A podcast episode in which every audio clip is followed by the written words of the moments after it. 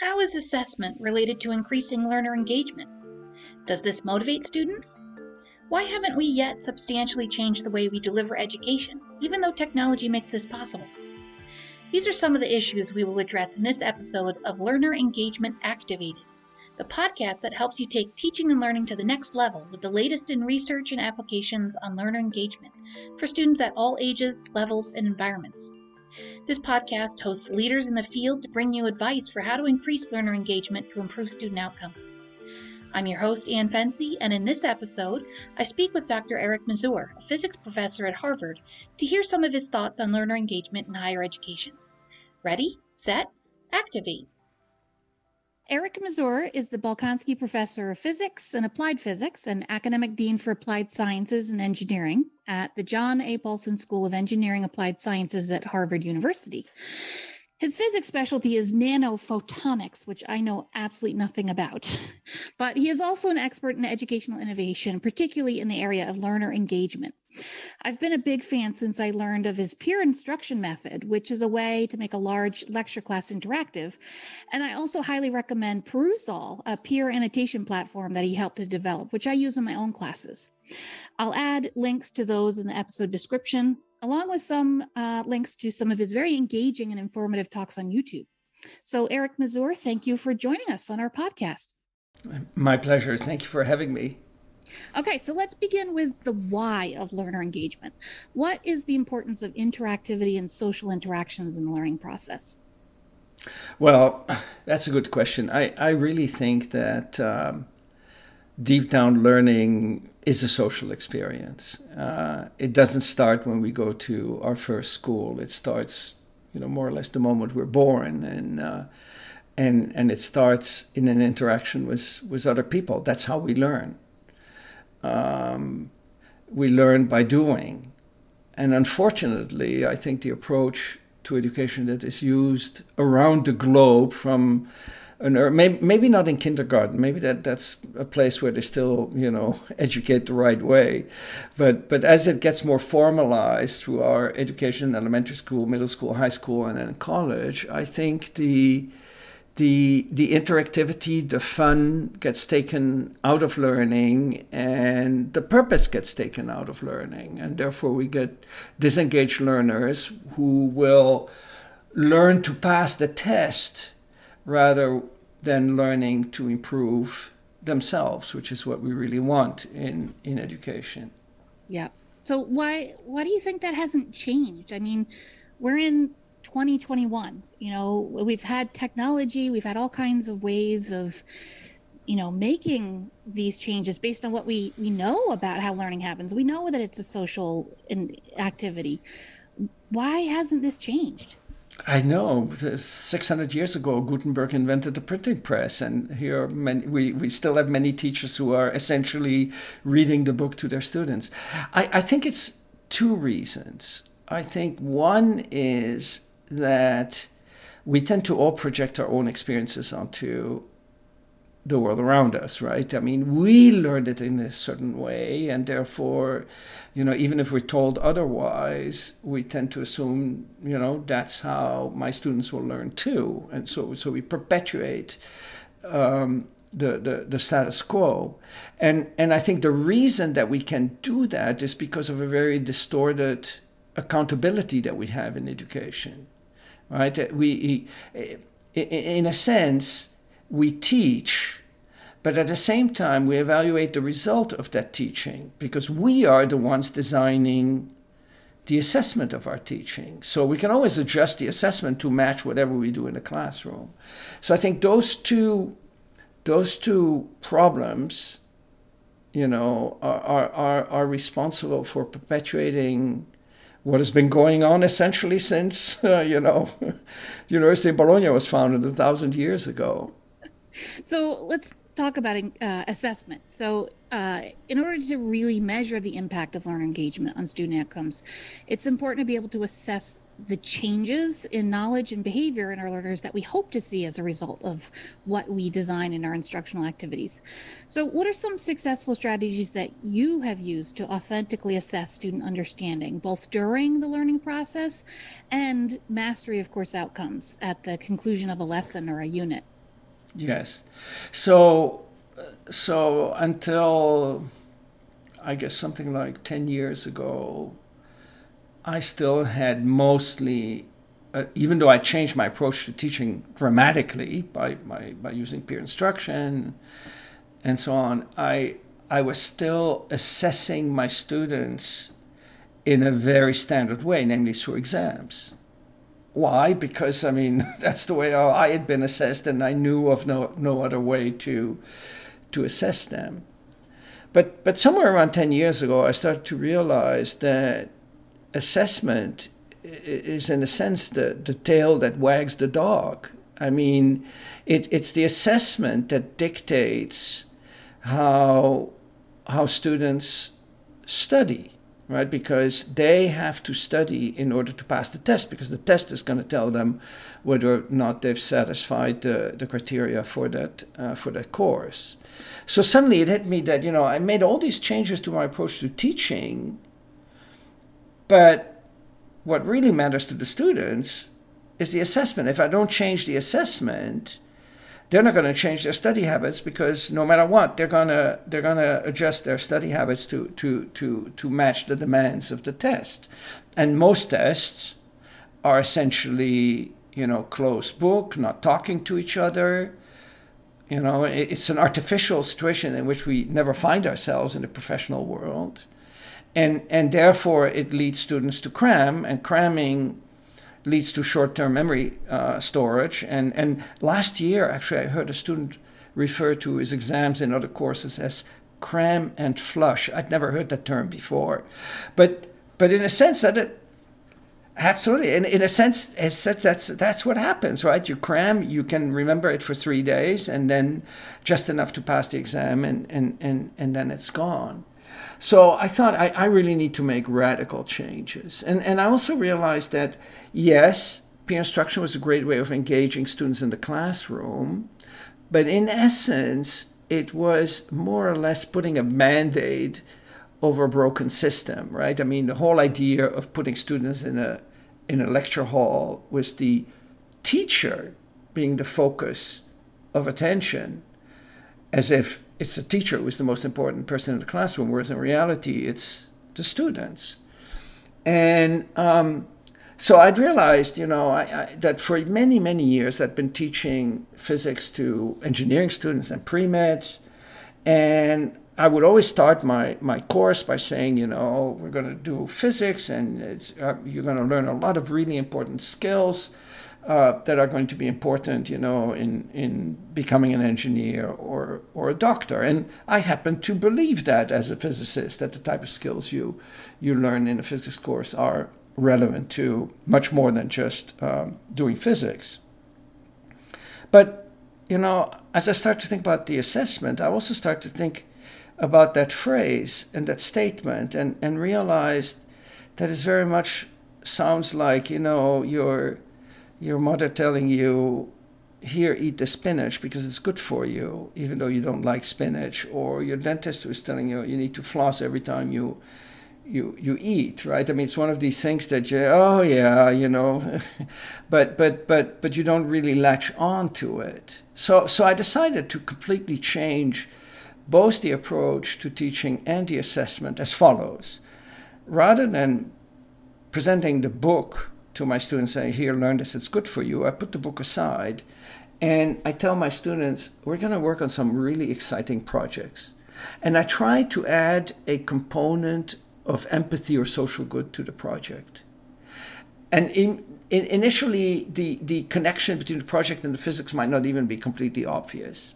And once they're completely enthusiastic, I sort of explain what the project is about, how it's connected to social good, or how it's connected to empathy. And once they're really enthusiastic about it, I take my book and I say, hey, you may want to have a look at this book. It may help you with your project.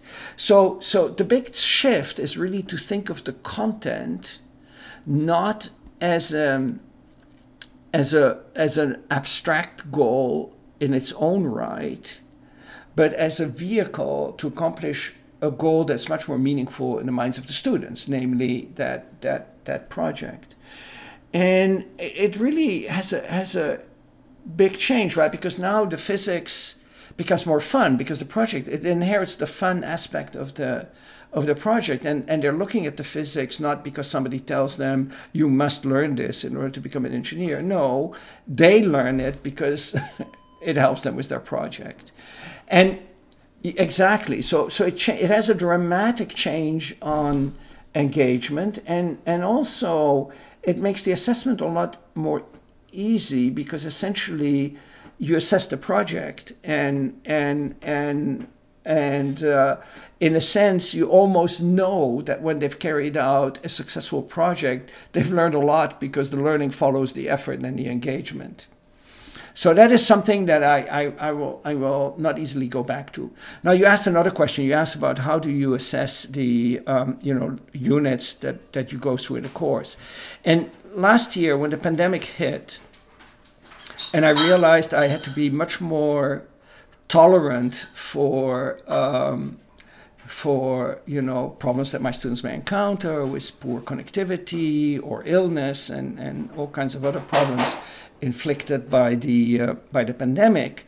I um, I I was reading about different forms of assessment and stumbled on specifications grading, which has been a game changer. And essentially, what it does is that it breaks the course into units. And I went to the extreme, okay, 68 units.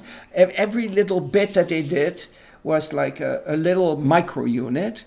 And for each of these units, you either meet specifications or you don't meet specifications. The specifications are clearly articulated. And if you don't meet specifications, you can just do it again. You have to do it within a week, but you can do it again. And if you don't meet it again, you can do it again. So you can always try a second time to meet the specification, or a third or a fourth time if you don't meet it, or you can give up. and at the end of the term, at the end of the term, the grade you receive is determined by the number of units for which you've met specifications. So that means that the grade actually reflects how much of the total material that, that they've dealt with, they have mastered in a sense. And you know what I found? I found it had a transformative impact on, on the students. First of all, rather than having to wait until you know there was a midterm exam and then you know being pulled down irrevocably by poor performance, um, you know they, they have these little micro. It's like a micro badging, if you want, right? A badge, you get a badge, another badge. They they went to great lengths to make sure that they earned every single badge. I've never seen students work that hard. And in fact, yeah, and in fact, it was reflected in much larger learning gains than, than, than any previous year. Wow. So that uh, that sounds like a lot of work. Um, and what about like your work? Has it changed not just the front loading of that, but like ongoing? Does that change your workload in terms of what you have to do for assessment? Actually, you know, I think the overall assessment is not that different from what I did before, but I've split it into much smaller things that I can do much faster than before. Um, I have the benefit of also, you know, given that we're a predominantly graduate institution, so a large number of graduate students who help with the assessment. Um, but I don't think I, I don't think it's that much more work. It's distributed rather than coming in huge piles, right? Yeah, yeah. A few times a year. It's it's very distributed. Some of it, some of the units are purely based on demonstrable effort and is generally much easier to evaluate effort than correctness.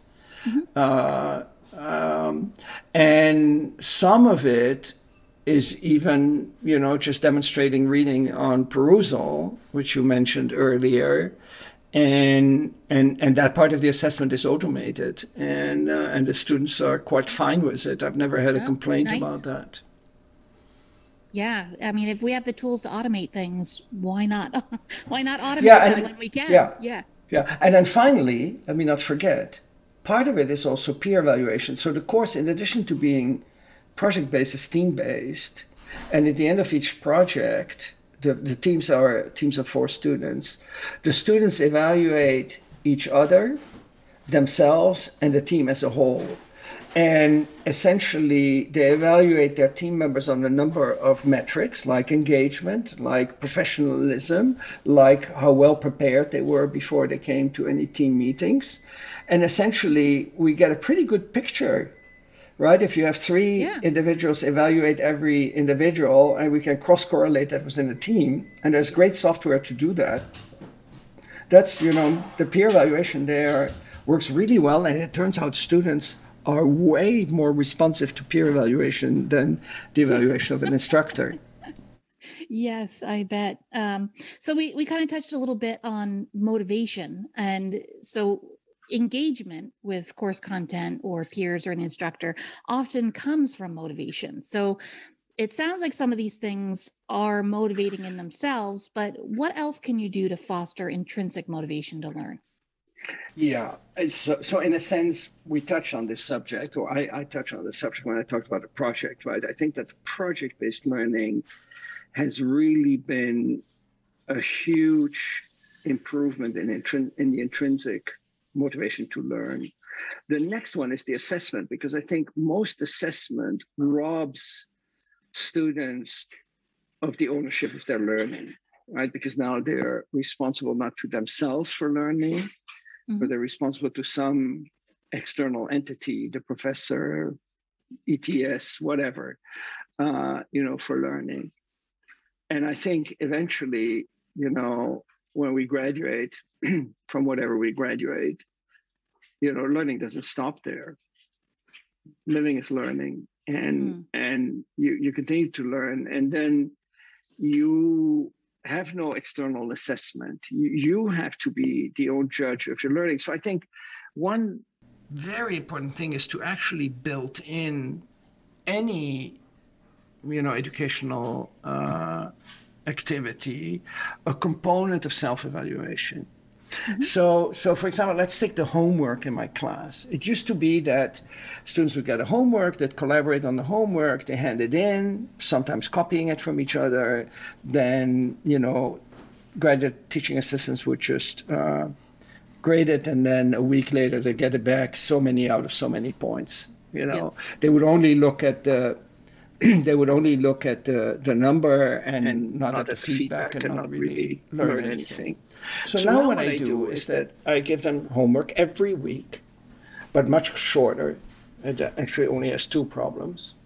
And I require them to um, to do the problem alone. They, they have to write it in, in, in, black, or in blue, or they type it in black or blue, either one. And um, what matters is not that they get it right. What matters is that they document their effort, break down the problems into four parts getting started, devise a plan, execute the plan, and evaluate the answer.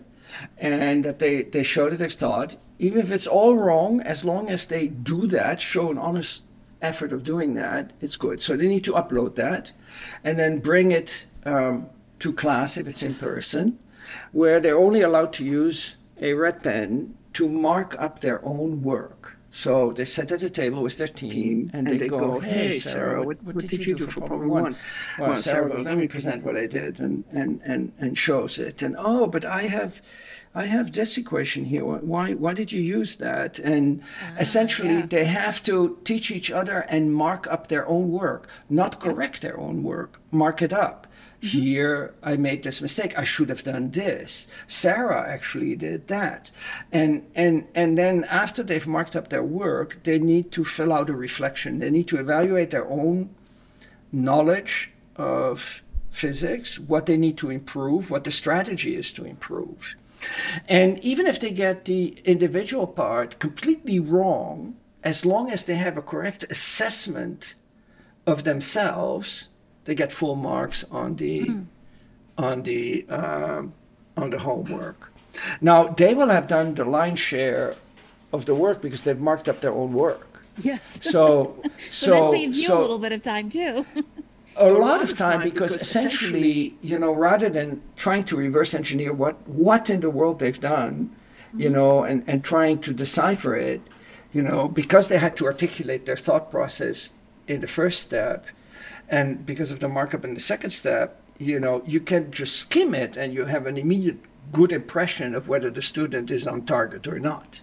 Yes. So, so I think there are so so by building in this what what psychologists call metacognitive part, mm-hmm. reflection, um, I, I I think it actually is possible to to simplify our life as external evaluators.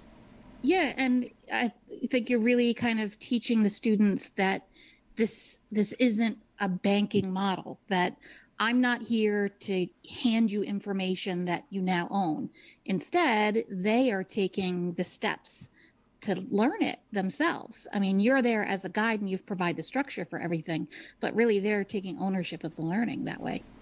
Exactly, exactly, and I and I think you know that that's how learning really works. I mean, if I analyze my own learning since I graduated, that's how it works, right? I mean, we have to be our own judges of our own learning, and we have to have that ability. And I think we graduate many, many students from our universities who don't have that ability, and therefore, you know, will not be able to grow on their own after graduating, which is a huge missed opportunity. So, let's talk about your learning. I mean, you've been at this for a long time, but I mean, I'm sure you're still learning as you go. And you know what a what a year and a half we've been through. So i can i can only imagine this has thrown you some curveballs the modality shifts that we've had as a result of the pandemic. What have what have you learned about learner engagement? Oh so much you know. I, I one of the things that the pandemic made me realize and since you brought that up is that um, so much of our classroom practices are dictated by the classroom environment, the walls that are there, right? I mean, most of education is synchronous simply because we do it in a classroom, right? We do it in a classroom, which means the classroom needs to be available at a given time, and then the students and the instructor need to all come there at the same time. Uh, and then on top of that, it's not just synchronous, it's also at the pace of the instructor. It's the instructor who imposes a pace on the learner. Whereas I think we all, if we think about it, we all would agree the best way to learn is whenever the learner is most predisposed to learn, that is asynchronously, and not at the pace of the instructor, but whatever the pace the, the, the, the student has. So the pandemic offered an opportunity to literally break down the walls of the classroom and and and made me sort of realize that a lot of the activities that I used to do completely synchronously can much better be done asynchronously. So, so, so I went through all of the activities that we would do in the classroom. I made a list. And I asked myself, does this have to be synchronous? Could this be done asynchronously? And I noticed that just about everything we do in the classroom could one way or another, especially now through technology, be done asynchronously. And, and there's no really good reason that we do it could be done asynchronously. I mean, I don't know if I said asynchronous, synchronous. And, and there's no real good reason anymore that we do it synchronously. And, and so I ended up moving a lot of things from the synchronous to the asynchronous bin. And that way I could personalize any synchronous time much more right? Because uh, in fact, there was so much, so so fewer synchronous activities that I could, first of all, distribute them more in time, and also distribute myself more in time to interact more with the students. In fact, I was so excited by the results that we had last year that I've started to sort of translate that back. I mean, the, you know, the administration at Harvard said you are going to be teaching in the classroom.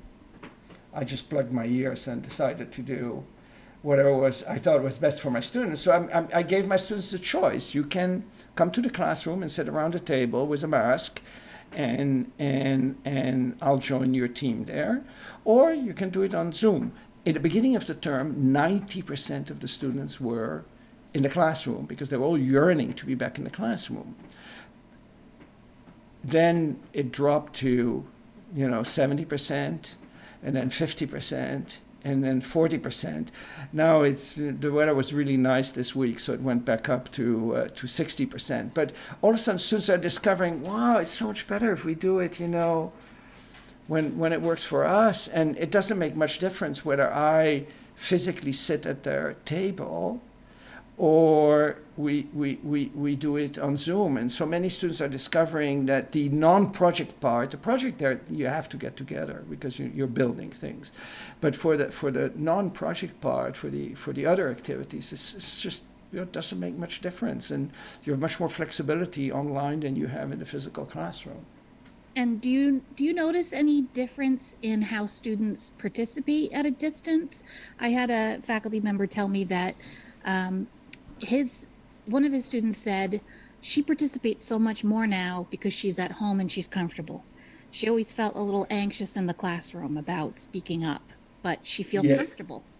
Absolutely, I think I think it's uh, I think you know students' comfort level and students' comfort level speaking up has definitely uh, been changed a lot. And also, there's another thing you know, when I'm sitting with students at the table, I can see the student who's sitting across from me face to face. But the ones who are sitting left and right, I see them, you know, from from the side. And they don't come with this handy little name card that Zoom has at the bottom, right? Whereas on Zoom, you're all face to face. You see you see each other face to face and and and and I'm constantly reminded of their of their name. So within a few weeks, even though I have 120 students in my class, I, I know them by name. Um, so, so the thing that we do in the classroom is that we make name labels for all of the students. So a big name label, which they put on the table in front of them. So at least I have that. Um, but now that we are in the six weeks of class, many students get lazy. They don't even take their name cards out of the envelope that has the name labels on their table. so it's starting to water down already a little bit. And I noticed also because of the mask, which hopefully will go away at some point, it's much harder to connect faces. Uh, I, I, already have often difficulty connecting for a large number of people the name to a face. With a mask, it becomes even harder. Yes, yep, yeah. Yeah. So I have uh, three uh, quick questions that I'll uh, ask all of our guests. Um, and just quick responses here. So, first, what is a major barrier to learning engagement that you have experienced? I would say that the, the biggest barrier is really that we're we're creatures of habit, and and change, any change, is just very very difficult, and even more so because of the lack of external accountability in education, I think. And uh, you, you remarked earlier, why is it that, you know, in the 21st century, we're still sort of maintaining, I'm paraphrasing what you said, traditions that dated back to, you know, centuries. And I think that's, that's one of the reasons. It's, you know, it's like moving a mountain, one little stone at a time. We just have to persist. And, and, and the other thing is, we have to go slowly, probably. If we go too fast, people will dig in their heels and there'll be a huge backlash. So I think it's probably healthy that we're slowly moving the system in the right direction. Yeah. And I think it's more effective change, anyways, when you can try just one thing at a time rather than trying to completely revamp everything at once. So, um, my next question is about the future then. So, what should we start thinking about or exploring in our discussions on learner engagement that isn't fully being addressed yet? First of all, I think there's a lot that's not fully been addressed. I mean, if we look at my own evolution as a as an educator, I started as a lecturer, then I was changing the approach to teaching. Then later I started to change the approach to assessment and most recently, as we discussed, I started to think about the learning environment.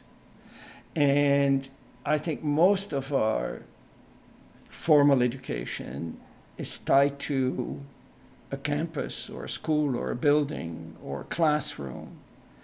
And I really think that the pandemic has opened up my eyes to the possibility of an education that is a very different from MOOCs, but also very very different from uh, from from the traditional classroom-based education. Something that is extremely flexible and adaptable, and and that is not massive and online, but could certainly have a significant component that is online. and as we've seen, you know, there are some successful institutions that way. Minerva University at the at the high end, uh, Western Governors uh, University uh, uh, in, in, another part of the educational spectrum.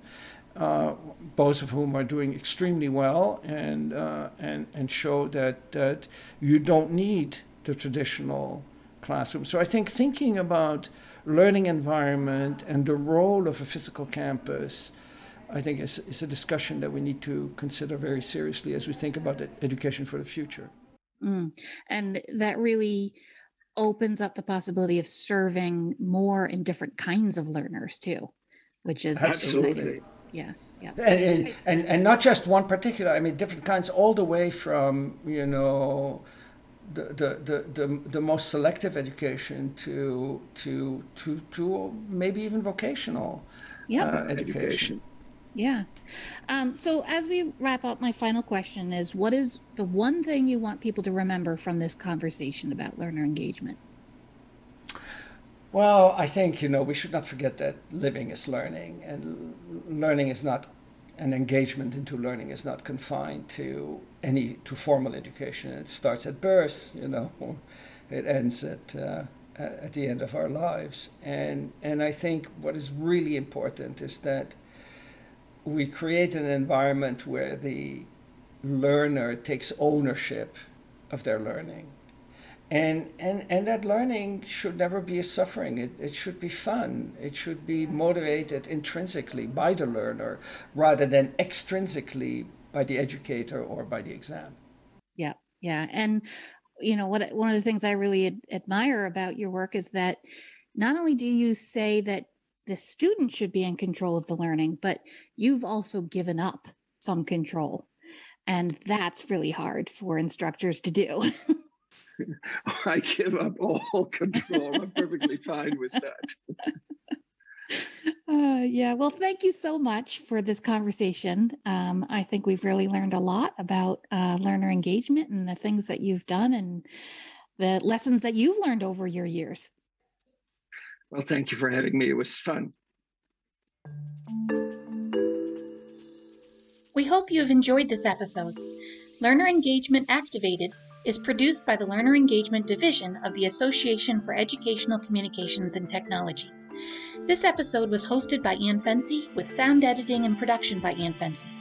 The music is from Purple Planet. Visit the Learner Engagement Division online at www.learnerengagement.org and find out more about the Association for Educational Communications and Technology at aect.org.